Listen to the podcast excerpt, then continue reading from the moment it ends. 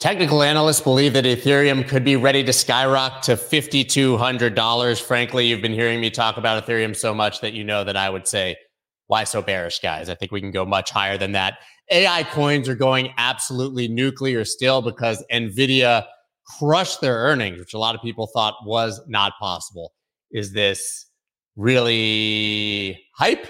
Is there something real here in crypto with AI? We can discuss that as well. And more importantly, I've got Charles Jansen from S&P Global here to talk about the important things in crypto, where we're really seeing adoption and what's going on with stablecoins around the world. Texas West Capital on the back half. Let's go, guys.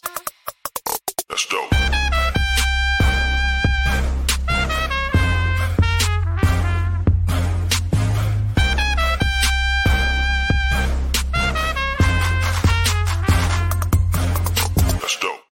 What is up, everybody? I'm Scott Melker, also known as the Wolf of All Streets. Before we get started, please subscribe to the channel and hit that like button. I readjusted my camera to get the my head in, and now I look like I have no shoulders. Honestly, the camera struggles, man. Something happened with my camera. It's too zoomed. I feel very uncomfortable. But here we are. Anyways, the people who listen to this on audio, they can't see it, by the way, and they're just gonna tune out and, and, and think that I'm nuts. But that's fine. Today, we are going to talk about adoption of crypto all over the world, stable coins, Argentina, institutional adoption. We've got a lot on the docket. I'm going to go ahead and bring on one of my favorite guests right now, Charles Jansen from S&P Global. Good to have you back, man. It's been a while, actually. Hey, yeah, it's been like almost a year. Good to see you again, Scott. Has it seriously been that long? That's that's uh, astounding. Well, you know, listen, a lot's happened. We we obviously talk about the fact that you're from Argentina or you lived in Argentina and you were there until not so long ago. A lot's changed in Argentina since then. Yeah, a lot. So since last time we spoke, I think at that time inflation was maybe around 100%. They went even higher. Poverty went, went higher, but they had a huge change of president. They have somebody that wants to do what uh, the president two times ago didn't do, which is not go with gradualism and just electrify the country, just do the hard way immediately. So we'll see how it, how that goes. What's interesting is that is pro Bitcoin, is pro crypto in general. I think some transaction were already done in Bitcoin. Uh, and and just as a reminder from last time we spoke, like Argentina is one of the places that use stablecoin a lot, right? You if you want to save, you cannot save in pesos, so you'll save in dollars. People want dollars, and now most of the black market, the cave where you go, accept USDT. So that's a big market for stable coins. And if it start to become more uh, regulated in some form, not totally legal, I, I just wonder if a country like that might lose their currency. And in this specific case, well, the president is in favor of using the US dollar. So, do you think that uh, USDT, are you hinting, could theoretically become illegal in a country like Argentina? I mean, to your point, I know Argentinians, we've I've told the stories a million times, but generally people would go to the black market, pay an exceptional premium just to get cash, and then United States cash. And then they would go to the bank and put it in their safety deposit box rather than putting it into the actual bank account, right? So people have always wanted dollars. Uh, and that I think has been the case around the world. I think much to the dismay or despair of hardcore Bitcoin maxis because every metric that we have shows that when people around the world want to exit their inflationary cur- currency or want to get access to better money, they want dollars. They're not going for Bitcoin. We're seeing stablecoin adoption skyrocketing everywhere around the world. 100 billion market cap now has been surpassed for Tether. I mean, it's an absolute beast. Yeah. And so, well, you know, if you want to invest and speculate and maybe hope to earn more, like investing Bitcoin makes sense. Like it's just my opinion, not the one of my employer, but it, it makes sense. Now, if you want to save and be safe and maybe buy a car, buy holidays to Disney World with your kid, then you don't want the fluctuation, right? Because you, you don't have four years so the cycle will come back. Now, specifically on stablecoin, uh, yes, there's a lot of development, and we can touch later on the the product we just launched, but the consequence of launching this product, which is a stablecoin uh, stability assessment, is that we've been contacted by many stablecoins that don't even exist yet. and and it's just they're popping up everywhere. I don't know if you saw uh, Y Combinator mentioned that they are also focusing on investing in stablecoin companies, just from the news. Um, Jerome Powell's mentioned that there, there is a need to have a stablecoin legislation in the US because we're a bit behind with MiCA, etc., and and other jurisdiction um, taking care of that. So what you're showing here is uh, the stablecoin stability assessment. Do, do, you want me to go over it? Uh, yeah, well, so yeah, I mean, give us the broad strokes on what this this is. Obviously, guys, just to give context, Charles and I have been talking for years. We've had him on, and there's another Charles that works with him. So we we used to make the Charles and Charles jokes. The Charles is in charge, I guess.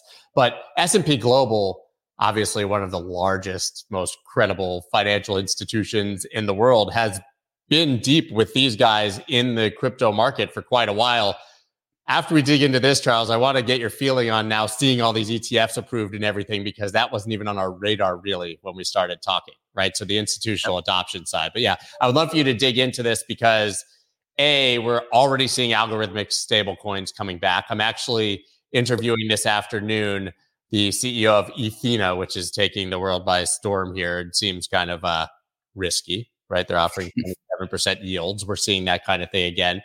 We're seeing USDC pulled from Tron, right? So there's yeah, that.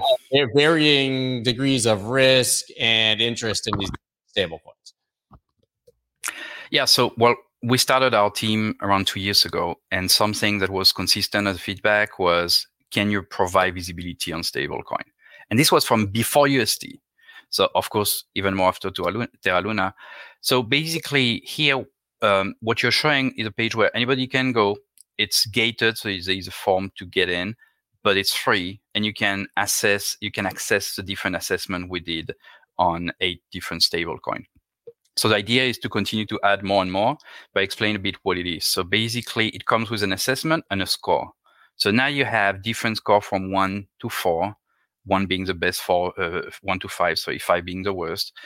And the way it's set up is first the analyst will look at the quality of the asset and then you'll have a first score. And then this score can go a notch down depending on the governance, the legal framework, the liquidity, the, the track record, etc. So it ta- it's focused on the probability of a depeg. Nobody asks us to do it. Nobody has to pay us to do it. It's something we're doing in a not issuer paid ways. It's not like a rating. It's not a rating. That's why we always say it's a score. But it's something that now give a benchmark on what is the probability of a depeg of those different stablecoin. And well, we receive a lot of demand from a lot of new um, stablecoin that don't even exist yet. So it's really interesting because we find out that they are really, so I cannot share names, but they are really strong entity and powers, for instance, in the Middle East, in Asia, in Europe, that wants to come with stablecoin that they would own and would be extremely heavily regulated. And and this could even include looking at getting them rated. So rating is something different. A rating is the probability of default of something. It's something you do typically on a bond. But here it's the same. Is if I put my money in this stablecoin, what is the chance I get my money back? So um, now this is useful for the institutions because there's a lot of different institutions that are not that familiar yet with stablecoin. So it gives them a third party opinion by somebody that is not involved in any deal. And I expect all stablecoin to be score and rated in the middle term. Okay, how many of these are safe? Right. You just said you're seeing a ton of these coming on. We've seen obviously a number of them quote unquote fail or disappear or have FUD, right? UST, you mentioned obviously Luna being the biggest one. We've seen sort of a lot of FUD around TUSD, right? And so we, we see them depegging. Even Tether and USDC have had slight depegs. USDC last year, I think, was viewed very much as the strongest and safest. And they had over $3 billion in Silicon Valley Bank, which was a risk I don't think anybody was assessing. So are stablecoins truly safe or is this just a sliding scale? Well, uh, they all have their own risk. So if you look at the different assessment, and I invite all your, your audience to, to just go there again, anybody can get in. Um, the um, nobody is at the one grade level. right? So nobody is at the safest grade. Uh, there's a few that are at grade two. There's a few that are at grade five. So um, stablecoin come with their own risk. It's true for tokenized cash. It's true for tokenized treasuries. You know, when I speak with people uh, launching this product, for instance, with tokenized treasuries, because we we can also rate that, what they are telling me is, oh well, but we have you know double A, triple A treasuries in as assets, so we should have the same kind of rating or evaluation. But truth is, there's a lot of operational risks. There's a lot of different angle on what what happen if this protocol or this company goes bankrupt, was a custodian. So there's a lot of different risks. So stablecoin are uh, at different grade of risk, and that's what we try to we tried really to to to show here. But we cannot say it's one is without any risk for sure. So let's talk about the ETFs. Obviously, as I mentioned, you and I have been talking about institutional adoption. S and P Global, you guys were one of the biggest names that was sort of openly working in this space ahead of everyone else. Maybe you guys, Fidelity, you know, a few of the bigger names. What did it mean for you to see the SEC approving begrudgingly a series of Bitcoin spot ETFs, and how does that affect what you're doing at S and P? So we don't have a direct impact, but we have some impact. So we were the first to launch a Bitcoin ETF in 2020, uh, Bitcoin index, sorry, in 2020, which all the ETF will be using index indices because it's just not one price of Bitcoin. So you need to define what you're following. Now, what is really interesting, so the, the, the SEC approval was huge, but just the fact that BlackRock getting to the game was also huge. And if you remember when it was, it was like the same week or the week after the SEC was suing Coinbase, Coinbase I think. Binance. Yeah, Coinbase so, and Binance. And uh, Binance. Yeah. So it was really a you know low in the bear market. It was really the moment where the skeptic were very happy. Larry saved us. Larry Fink literally saved our entire. It, it had a like huge Atlas impact. shrugged. Yeah, he saved us. Yeah, and, and everything he's saying also right when he's on uh, in, interviewed, he's speaking about the tokenization of everything, how all security will be tokenized, which is exactly what I believe in and my team believing and Chuck also. So um, that that was huge. Then the SEC approving it, I think it's just a statement. Again, that's just my opinion, but it's a statement that now crypto and Bitcoin and and and all those stablecoin, etc., and other token are inevitable. Like it is happening. Uh, I I think uh, BlackRock is pushing for an ECTF, so I think it's likely. Again, it's just my opinion, but I think it's going to happen. I, I, I'm not that sure about future ETF on like other token because many are companies so it's it's harder you'll have half they also half, don't maybe. they just don't have a market of meaningful size and there's no way for them to really track ethereum has a cme futures market right so yep. there's an underlying you don't have any way to say that solana is not manipulated right now right? Uh, it just you're not you're not getting that past the sec for now. I agree. I agree. And same for most of the token. But um, what is interesting to me, and I'm thinking a lot about, I'm curious to have your perspective, is well, an ETH ETF is definitely something very interesting.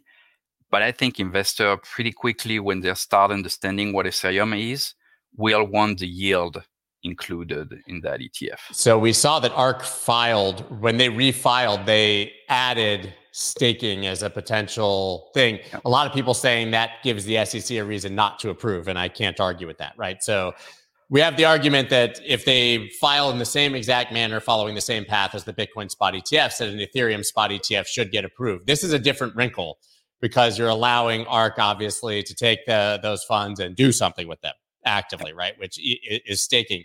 But if people start, if that is approved and people start to understand institutions that they can earn a three, five, six, seven percent yield within that ETF, it's just massive right? And I think that so actually, I think an Ethereum spot ETF that gets approved without it, we will have a lot of hype and very little interest.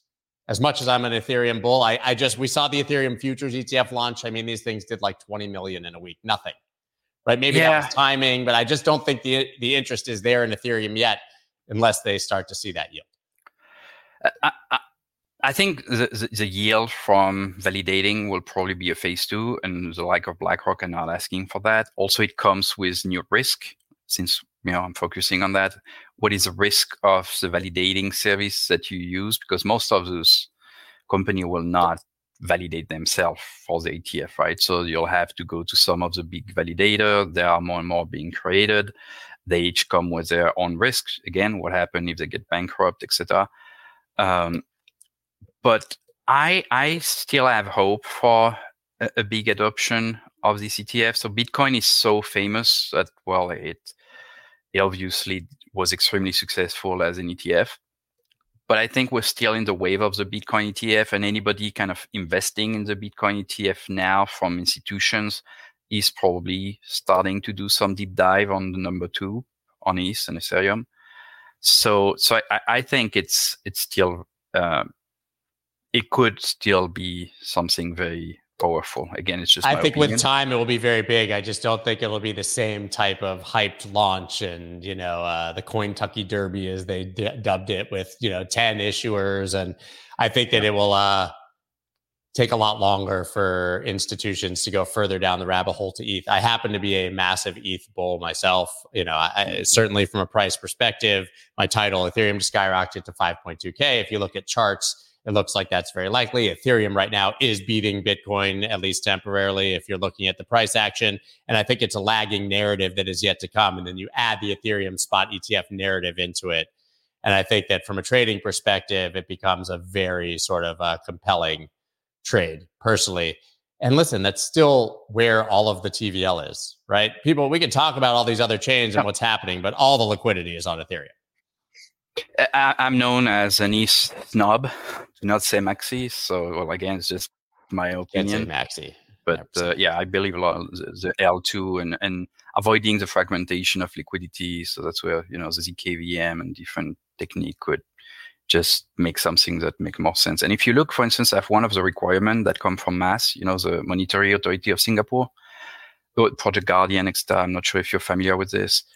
Um, I can quickly touch on it if not. But basically, uh, there's the SEC, if you want, of uh, Singapore, and they've been doing a lot to push, uh, well, sandbox and, and adoption and use cases in Singapore. And well, JP Morgan and many other banks are part of this. And one of the requirements they had was it has to be on a public chain, which coming from a regulator was exceptional because in general they would ask for the opposite. And, and the idea behind that was, well, it has to be on public chain because they want to avoid the fragmentation of liquidity. So now if we start to have a lot of different projects on different public chain, well, I know there are oracles and potential solution coming, but we still have this risk of fragmentation of liquidity, which and le- and lower security and decentralization for for some of the chain. So yeah, that's that's what pushed me to believe a lot in Ethereum. So listen, you have a 10 year history in machine learning. And yeah. yesterday was arguably the most bullish, insane day in history for AI because NVIDIA absolutely crushed earnings. I won't get into it so deeply with you, but there was massive expectations that people thought no company could possibly hit, and NVIDIA crushed them all. Obviously, literally their income doesn't even match the price of their stock, meaning the stock could go much higher. But outside of that, then of course we see the nonsense in crypto, which is that anything that's even superficially dubbed AI or someone could consider AI or claims to be AI goes absolutely nuclear, as as we say here, and those coins continue to pop. I think that's nonsense, and yet again will be another bubble. But I mean, what do you make of this massive AI boom, and is there any meaningful connection to crypto? So again, that's just my opinion. I personally have never seen a project that makes sense to me that combine blockchain and AI. Uh, I haven't seen them all, uh, but so far it really feel, and I always insist again, it's only my opinion, but so far it really felt like surfing the wave and hype. Uh, it just some are good idea, but are almost impossible to execute. Like for instance, if you say, oh, instead of having, you know, GPUs not being used, we could just decentralize all that and you could rent your GPU and it would be at the world level and then you'll have the biggest computer that could be rented extra. The complexity of something like that is just insane. And the reason why GPU, for instance, were working so well for machine learning is because well they, made, they were made for video game and like for instance changing all the light stuff. So they do a lot of small computation uh, at scale on many different cores at the same time. So now when you start to have different chip at the same time working together to do the same calculation, it just doesn't seem something that can be done at the state of technology right now. And and all the others I've heard also I'm less exposed to the, the coin themselves, but there's a lot of startups that would pitch me related to, hey, we are blockchain and AI. In general, the AI case is really hard to understand, or will be just some, you know, basic data extraction, maybe uh, level machine learning. So yeah, there is a lot of hype here, and so far I haven't seen anything that feels compelling. But do you think that forget the crypto connection? I think, but having been in machine learning for ten years, do you think that this is the very early innings of AI? That there's really something very significant here. You know, a lot of people see this as paradigm shift in everything, right? Yeah. That AI can can change can change almost everything that we do. Uh, and so, you know, you, you have a really extensive background here. I think so far, and it's changing fast. So it could change. We just saw Sora from OpenAI, which surprised again everybody. But so far, what I see that it's a, like GenAI in general is a great tool for uh, enhancing people, right? So I have friends and even myself. When you do code, you can just ask Copilot or whatever Gemini, uh, create code that do this or that. What tends to happen that the code then doesn't work, but you go way faster in fixing it that you would have uh, just writing everything yourself. Also, if you d- do just small bits, it, it basically help replacing part of what you would have done with with Stack Overflow. Because when you're a developer, be it in machine learning or not, you're often you're spending most of your time debugging and and finding what's wrong is what your code and how to make it work. And i think that's where is going to be very very useful for the llms and, and, and GenAI. and that's something that was touched on as a all-in podcast by Chamath. And i think that's a real implication we'll have here is you will have a shift in how vc works and how startups are being created because now you don't need an office post covid you can hire people in Argentina and India all across the world and you can pay them in crypto like many do.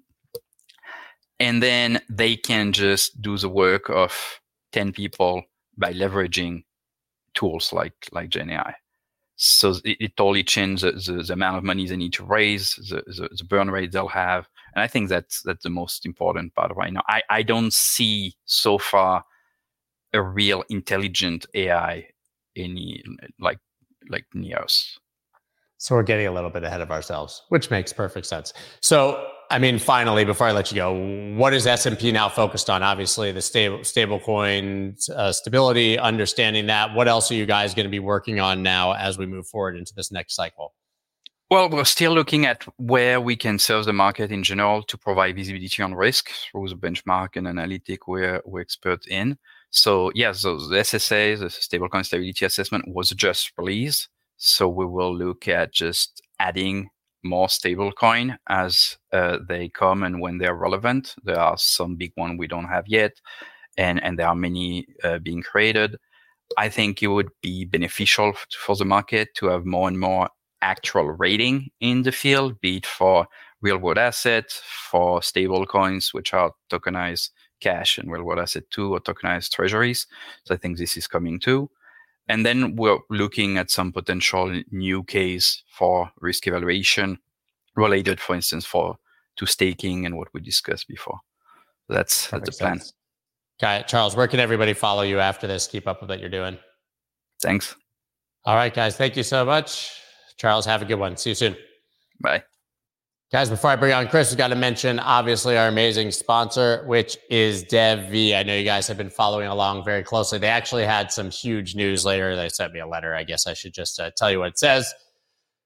We are thrilled to share that DevvE has received a resoundingly positive ruling from the, I don't speak French, Autorité des marchés financiers, AMF, granting us the elusive French AMF ICO visa. The milestone marks a significant achievement for our project. Notably, DevvE became the only pioneering L1 token to secure such esteemed approval from the AMF, showcasing our unwavering commitment to operating at the highest standards. This not only reflects our forward thinking approach, but also instills confidence in our ability to navigate regulatory landscapes across global markets with finesse. The significance of this approval extends far beyond being recognized as the sole L1 token to receive, receive such validation. It paves the way for expansive opportunities, facilitating fruitful collaborations with major enterprise. You guys get the idea. I've told you literally every single week about DevvE, the new emerging layer one that is purpose built to work with institutions and with governments, and that a lot of the other L1s will never get that stamp of approval. Well, this is a huge one for them. They'll be working closely with the French government. And like I said, guys, this is the former head of the US Defense Intelligence Agency, the inventor of the Kindle, the CIO of Starbucks. I mean, absolutely massive monster team. You can check them down out down the description. There's no affiliate link, no tracking link, no nothing. They just want more awareness of their incredible project. And I ask you guys to give it to them and take a look at everything that they're building. All right, guys, now it is time to talk about Ethereum skyrocketing to 5.2K and AI coins going nuclear. Chris, should should AI coins in crypto be going absolutely nuts because Nvidia had good earnings? Of course they could. They, they talk about AI, right? I mean that, that's I, that's the thought process anyway. Long Island blockchain ICE up 500%. Oh man, yeah. that was crazy, right? Um, yeah, no, I mean, you know, it, it's what's expected. It's what I was talking about prior to it happening, and then of course I tweeted out afterward after uh, Nvidia just like rocked everybody's world there. Um, you know, I had said earlier that I thought Nvidia was probably headed toward at least a thousand um, before we see any real meaningful pull uh, pullback. And this, uh, we'll look at the chart here in a minute, but I think this kind of just says it with it. But with Nvidia, everybody thinking AI with Nvidia, if it's going up, then I mean, good, bad, or otherwise, everybody's going to kind of say, okay, well, it's all it's safe to jump in we want more AI. We want something else, maybe other in addition to uh, NVIDIA. And so anything that says, you know, hey, AI or, you know, may- maybe has the letters A and I in their name, uh, you know, pump up there a bit. So, yeah. Yeah. We're going to have to think of all kinds of words that have AI in them. But let's take a look at the chart and see what it actually means because actually it looked like it was going to correct. I see people in the, uh, comments saying I look like AI. I just checked the YouTube stream. I, I, feel like I look fine. I don't know what happened if there's something going on with my camera, it's but the lack of shoulders. Uh, yeah, it's my. I need better, more shoulders. So I'm gonna stand like this. oh man, yeah. Well, you know, so Nvidia, here we go. Right. So, I mean, um, the count I've got kind of running through here. Uh, I had this this major three and four back over here. Uh, at, at the time here, I was looking for a possibility of dropping through this gap, but it never did. Um, so we're looking for maybe some kind of news event or something. It never happened. Finished up there. We've rallied up. And so what do we have here? We rallied in the, uh, this is the daily here, into this R2 pivot. We've got this flat correction right here. Comes down A, goes up B. Then we got C down here. Support right here at the R1 pivot. And then, of course, market's opening now and, you know, big whipsaw action there, right back up to a new high. Um, you know, so I'm looking at this right locally based on the height of wave four here. That would give us an initial target of like eight hundred and one dollars. Uh, you know, we'll, see how this goes. Uh, this is a pretty big movement here, uh, so this could overextend. Uh, but you know, again, uh, rallying up here. I mean, just based on that and getting you know wave four pullback, then around six forty five or something like that, uh, would give us five five of three up here around nine twenty if this continues to rally up, which it does appear like it's going to overextend here, um, you know, that's just gonna that's just gonna move everything up further as far as targets go. So again, still looking at uh, a thousand plus for Nvidia. Um, and this thing's carrying the whole market. I mean, it's carrying the entire market. It's carrying the oh, entire yeah. market at this point. Like the if this if if they were down uh, the entire Nasdaq would be massively down. I mean, when you look at the articles about this, Goldman's trading desk calls Nvidia most important stock on earth. Nvidia set for biggest gain in nine months as AI drives sales. Stock rally powers on after Nvidia hits home run, and then of course AI linked crypto token surge after Nvidia yeah. sees tipping point. Yeah, yeah, but so. yeah, it, I, I don't know. I think if you've been in uh, in crypto for any length of time, a few years, at least one cycle, uh, I think you kind of get used to this idea that um, you know, crypto prices basically, for the most part, especially in the you know, the shit coins, are driven by narratives, and narratives are attached to words, and words are attached to what's everybody paying attention to, right? Whether it does it or not, or whether it really does anything special with it, just the fact that it's associated by verbiage, uh, you know, everybody just kind of jumps in there and wants to be the first in there. Um, you know, it's you know, I've been this big proponent of listen, guys. The only thing, uh, the only two things that are really, uh, I, I think that are are really kind of fundamentals in there. Uh, you know, really Bitcoin and Ethereum. Everything else, for the most part, uh, even today, are still shitcoins. And and you know, and I say that having you know talked about Sol being a good buy at nine dollars. With love, it's a with love. so yeah, you know, um, when, when I'm looking at that, you know, I, I, don't get married to anything other than really Bitcoin, and Ethereum. Those are the two that I, I wouldn't even say married to, but I, I've hold I've held for a long time. I'll continue holding. Um, everything else for me are shorter term trades, um, maybe maybe a cycle at the most. Uh, but yeah, well, listen, we're going to talk about let's do both Bitcoin and Ethereum because we have Bitcoin could hit 150K according to Fundstrat's Tom Lee. And then we have Ether's triangle breakout could push it to new all time high of 5.2K coming from Kraken. We've all seen that ascending triangle. But let's take a look at those charts from your perspective. Yeah, so I wanted to kind of look at. I, have had two counts on this Bitcoin. Um, the first one's a more conservative account. It was a one two one two, um, and that gives us you know minimum expected wave three target up here at around fifty seven thousand. Okay. However, here's the thing we've got this large ascending channel here okay when you're doing elliott wave usually when, when you're breaking out of your you know your one two channel the wave three breaks out and it's significant because wave three is the big wave that everybody says oh crap i'm going the wrong way. I need to be in now and whatnot. So usually there's a big move from that. And um, so we're kind of just hovering right around that um, resistance right now. So if we get an impulsive breakout through that I mean, I'm I'm watching for that for you know for something like to potentially happen because then all of a sudden it makes this you know this alternate count this one two with a three up here minimum at seventy seven thousand um much more likely uh really um so yeah so right now i'm just kind of watching this area if we just kind of get a meager kind of push out i'll still be watching 57 but if we get any kind of real traction on a breakout here i mean i'm really going to be looking up here maybe around 77000 and here's the thing that's the initial target. That's the 1.618 extension of wave one here. The 200% is usually a secondary target, and it's up there around 100,000. So, I mean, would it not be pretty crazy to kind of rally this thing up to 100,000, then kind of pull back to, you know, around 50, uh, and then kind of uh, continue up, or even, you know, uh, 65 or something like that, and then continue up higher? I mean, it, things can get really interesting, I think, because it's just so much so many different things are happening at the end of last cycle and through the beginning of this cycle that haven't happened before, right? So yeah, you know, everybody's out here trying to approvals.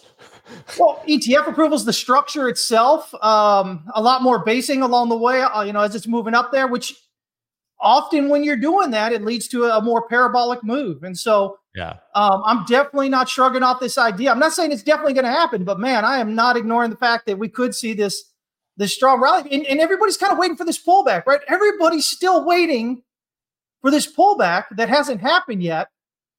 Um, and I think they're kind of missing. We've got decent pullbacks along the way here, 20% along the way. We've got long time, you know, seven months sideways, another 20% pullback, you know, and here we are.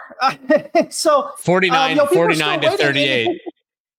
yeah, 49 to 38 should have been enough pullback for anyone who's been here before. Sorry. Yeah, yeah. Now, now, if we do get rejected somewhere up here, like a good rejection, somewhere up here within, you know, within a few thousand dollars of where we are here, I could see potentially a pullback down here to around forty thousand, maybe, uh, maybe even thirty nine here. Uh, but ultimately, everything else aside, I mean, let's let's look at this. Everything else aside, these are the weekly, uh, well, they're the yearly pivots on the weekly time frame. We came in sideways between the pivot and the R1. We've continued to rally up to the R1. So everything else aside, without thinking about wave counts without thinking about the ascending channel, all that kind of stuff. Normally speaking, when you have this movement, if you move up aggressively toward that R2 pivot, most of the time you're going to rally to at least the R4, if not the R5, or break out. It's just that aggressive movement right here. Now, if we get rejected in this area, again, we'll pull back. Sometimes it's to the pivot, but in this case, we do have this sideways here. So it would probably just be, again, that 40,000 kind of area, 39 maybe. And then we'd look to go up higher. So I mean, I think that's that's as good a pullback as you're going to get if you get one right now. Um, I could be wrong, but just just based on structures and other things that I know about price action and, and you know these different types of indicators and the way they work out generally, you know, it's all leading me to this cautiously looking at, at potentially a pop out that really kind of rallies. And that's going to scare the heck out of people. They're going to be too scared to jump in uh, until it gets to an all-time high, and then you know that'll fuel it even more. All right, let's take a look at ETH and then uh, dig through the couple more charts you got here. All right, uh, There- Ethereum. there's the ascending thing I've been- triangle. I see it. Yeah, you know, I, I and not that I'm saying it has to be an ascending triangle. Uh, as I've said before, really for me, it's just this idea that we've got um, uh, ascending higher lows here toward this consolidation. Um, and then we got the breakout, and then we got some sideways on top of the breakout, and here we are going out again. My wave three target hasn't changed any. Uh, my wave circle three of three up there at 46.26. Uh, locally, I'm looking around 31, 34, and then 33, 14 and a half or so. Um, just kind of locally there. But you know, nothing's changed. It's been the same thing that I've been looking at, you know, since since it's back over here, since we were doing this in you know May, June of 23. So Perfect. Hey, Yeah. So we're all bullish ETH. We got that. What's next? Uh, let me see here. I've got a few here. I don't know if anybody's gonna like these, but we'll check it out. Um, I've got Bax USDT here. Um, with this one right here, it looks like we've got this one and this two. Uh, really far pullback here, but here we go rallying back out. Um, so I'm looking for a breakout, really a confirmation here above this wave B at uh, two zero zero two five.